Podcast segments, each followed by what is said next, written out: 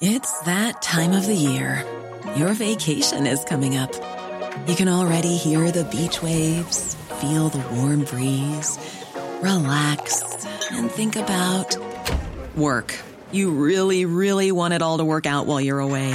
Monday.com gives you and the team that peace of mind. When all work is on one platform and everyone's in sync, things just flow wherever you are. Tap the banner to go to Monday.com.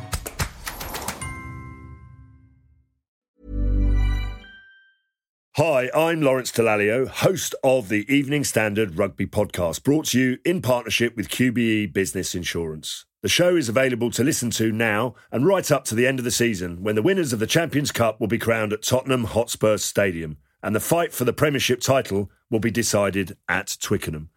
QBE is one of the world's leading insurers and they will help your business build resilience through risk management and insurance solutions. Subscribe and download now wherever you get your podcasts. Thanks for listening. From the Evening Standard in London, I'm David Marsland, and this is The Leader.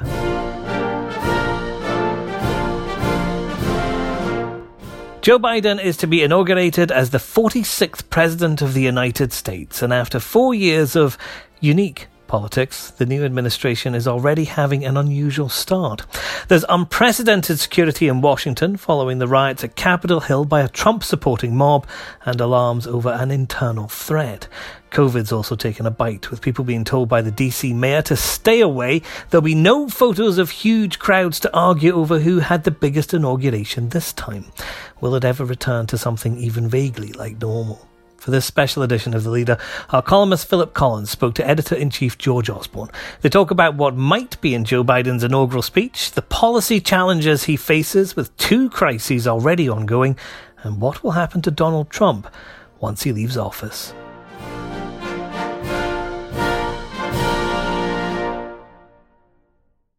Hello, I'm Philip Collins. I'm a columnist on the Evening Standard, and I'm joined today by the editor in chief, George Osborne, and we're going to talk about Joe Biden and the inauguration address, which is coming up on Wednesday, which will begin his term of the President of the United States of America. It's time to put away the harsh rhetoric, lower the temperature, see each other again, listen to each other again. The Bible tells us to everything there is a season, a time to build, a time to reap, and a time to sow, and a time to heal. This is the time to heal in America. And George, this inauguration is a big moment in American history, isn't it? It always is, but it is now because we are probably going to go from a period of extraordinary, unlikely politics to perhaps a semblance of something we're more accustomed to seeing. Well, you're right, Phil, that the inauguration is always a huge moment in American politics. But this inauguration this week takes place under extraordinary circumstances. Good evening. Warnings of extremist violence have sent authorities across the country rushing. Law enforcement is on high alert ahead of Inauguration Day, but protecting D.C. is. But we need to recognize that in this country, the challenge we have is one of homegrown terror. 49 verse 11, their end was not in, that their houses shall continue the crowds won't be there because of COVID.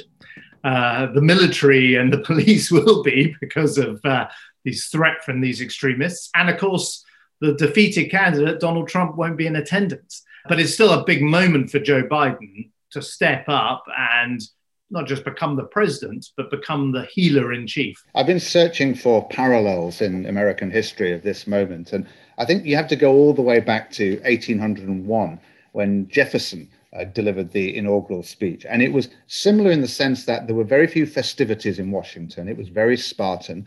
John Adams, his defeated opponent, left town because he'd fallen out with Jefferson. And it was an incredibly acrid and bitter election. But what Jefferson did in that speech was a template for what I suppose Biden has to do, was he gave a healing speech. This being now decided by the voice of the nation, announced according to the rules of the Constitution, all will, of course, arrange themselves under the will of the law and unite in common efforts for the common good. Let us then, fellow citizens, unite with one heart and one mind. And all inaugural speeches, apart from Donald Trump's four years ago, which was a stump speech, are of that kind. They they try and bring the nation back together again. Do you think Biden can do that? You think America is is is healable? Look, I think I know this is a contrarian view, but the Constitution and American democracy has survived probably its greatest test since the American Civil War. But we've got through it. There is a new president. There isn't an armed insurrection. There isn't a coup. I think the speech itself, I, I think the problem with these inaugural speeches is there is such a high bar set by John F. Kennedy and Abraham Lincoln that presidents always fall short. People don't remember, for example, Barack Obama's two inauguration speeches, and he was a pretty good speech giver. The time has come to reaffirm our enduring spirit, to choose our better history, to carry forward that precious gift, that noble idea passed on from generation to generation, the God given promise that all are equal. All are free and all deserve a chance to pursue their full measure of happiness.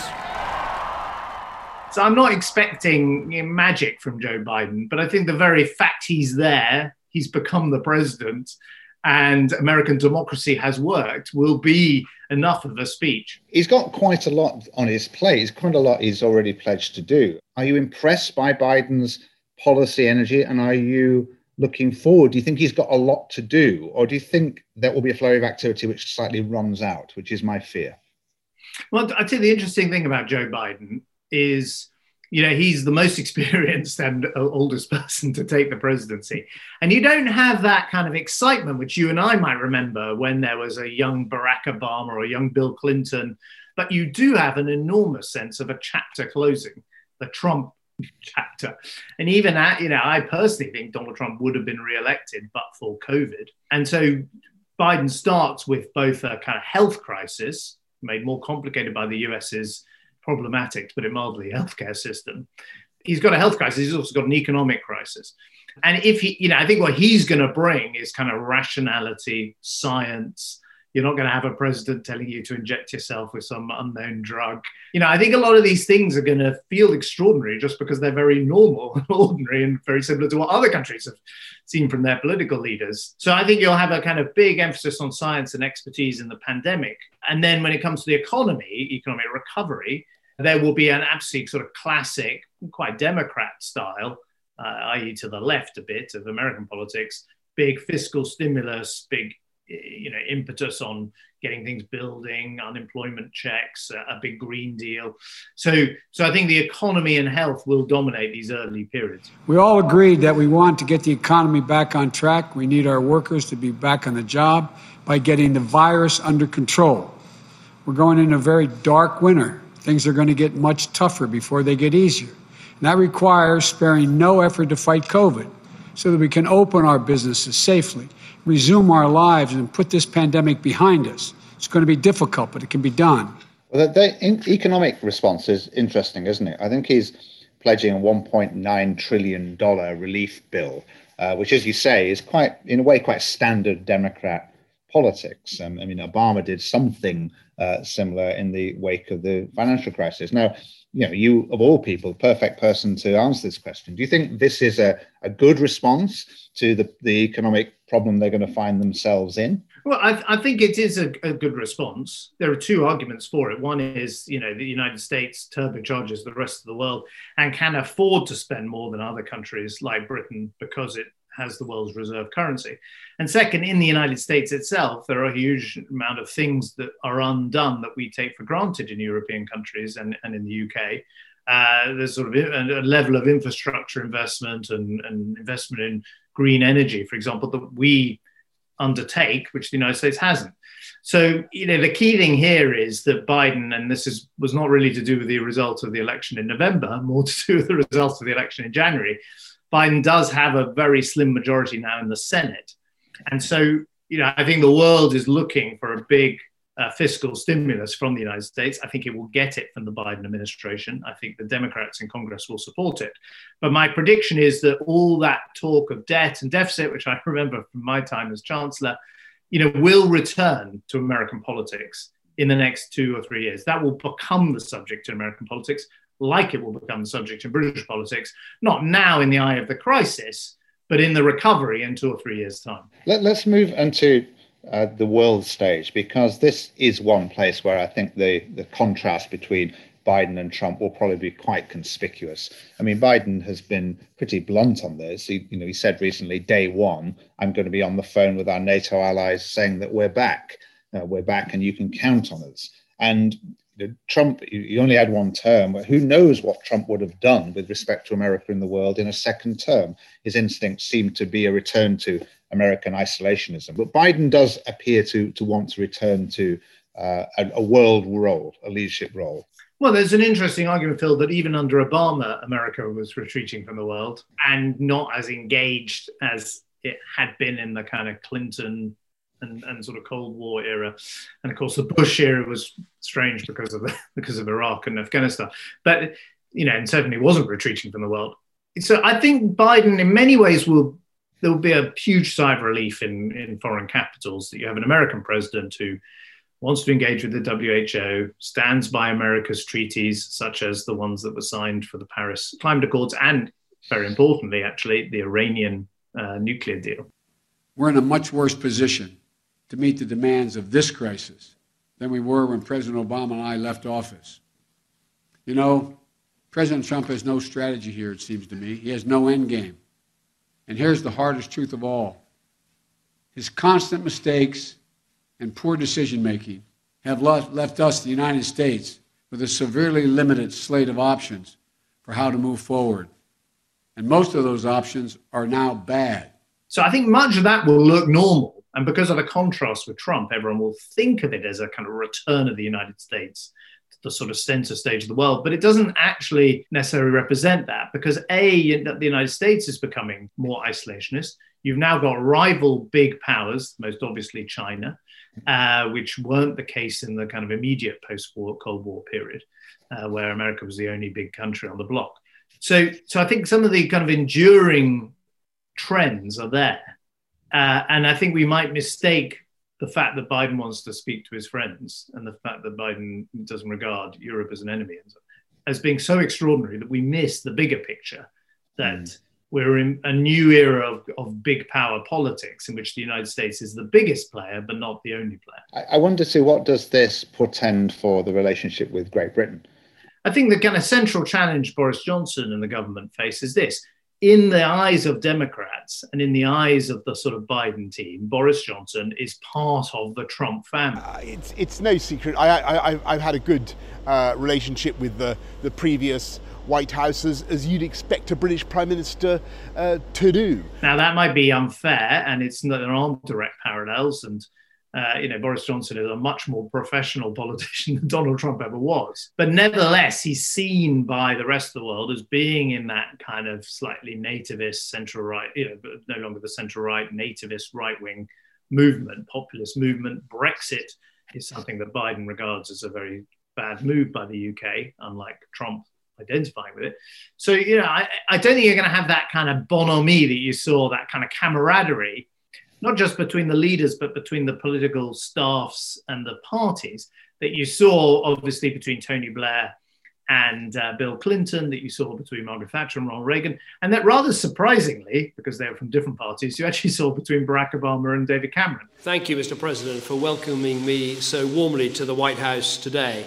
Thank you for the meeting, for the, the lunch that we had, and also for the tour of uh, part of your home. I have to say, I was most impressed by how tidy your children's bedrooms were. And uh, I think if the President of the United States can get his children to tidy their bedrooms, then the British Prime Minister, it's about time he did exactly the same thing. You have to give uh, notice, that's the only thing. Right, well, they're, they have got notice. The they should be in bed by now, but if they're not, they have uh, notice. Boris Johnson's going to find it a hard job mm. Joe Biden that he is, you know, somehow now a kind of yeah. mainstream centrist politician. I think Biden will not believe that. Now we're on the subject of Donald Trump. It's always hard to stay away from him for too long in these conversations. He he isn't entirely going to go away. And how do you see that playing out? Do you think it might be actually a really painful distraction for Joe Biden this thing carrying on? Would it not be better for Trump to be relegated and for normality to resume? Or do you think it's an important symbolic moment that, in a sense, the, the, the, the Trump is punished for his misdemeanors? Well, I think it's pretty revealing, Phil, that we spent more time talking about the loser of the presidential election since the result than the winner. Donald Trump remains the biggest story in the world, apart from maybe now COVID. You know, I think there will be endless sagas about the Trump family. There's still an impeachment trial that will take place, uh, although I suspect he won't necessarily be impeached. You know, there'll be lots of kind of pressure on the Democrats to go after his business dealings and his abuse of office. And I so I think we're going to be hearing about Trump for a long period to come. That said, I think Trump is unique. You know, I, although American politics is divided, it's been very divided before. Uh, and I remember the hatred shown towards Bill Clinton or George W. Bush, or so you know, it's not unique that that that we uh, that we've got sort of divided politics. But Trump was a unique character. You know, he was this incredibly famous businessman, TV star who has been a big story all my life, really. I don't see that the Republican Party is going to be able to hand the torch on to someone else like Donald Trump. I think it's much more likely that the Republicans go back to a kind of senator or governor from somewhere. And although, yes, there's going to be kind of right wing extremism and right wing fringes and nationalist tendencies in the Republican Party for probably forever, uh, I don't think we're going to have in the Oval Office again someone with such a complete disregard for the, the responsibilities of the office or the separation between the office and the personal and family business. You know, I think Trump, America got through four years of Trump. It was a supreme test of the Constitution that uh, George Washington and the founding fathers put together. But America survives, and, and Trump will mm. eventually fade into the sunset. If you want my, you know, it's a prediction may well come wrong. I don't think he's going to be the candidate for the presidency next time around. I think he could have managed the last few weeks much better uh, and been the gracious losing, or not even gracious, but the losing candidate who got a lot of votes and was coming back and was only defeated because of COVID. But I think he's sort of blown it with the Republican leadership. And this time, unlike four years ago, they will shut him out of getting the nomination again. And that's the leader. There's more US politics tomorrow. Subscribe to make sure you don't miss out on our news, analysis, and commentary every day at 4 pm. Hi, I'm Lawrence Dallaglio, host of the Evening Standard Rugby Podcast, brought to you in partnership with QBE Business Insurance. The show is available to listen to now and right up to the end of the season when the winners of the Champions Cup will be crowned at Tottenham Hotspur Stadium and the fight for the Premiership title will be decided at Twickenham. QBE is one of the world's leading insurers, and they will help your business build resilience through risk management and insurance solutions. Subscribe and download now wherever you get your podcasts. Thanks for listening.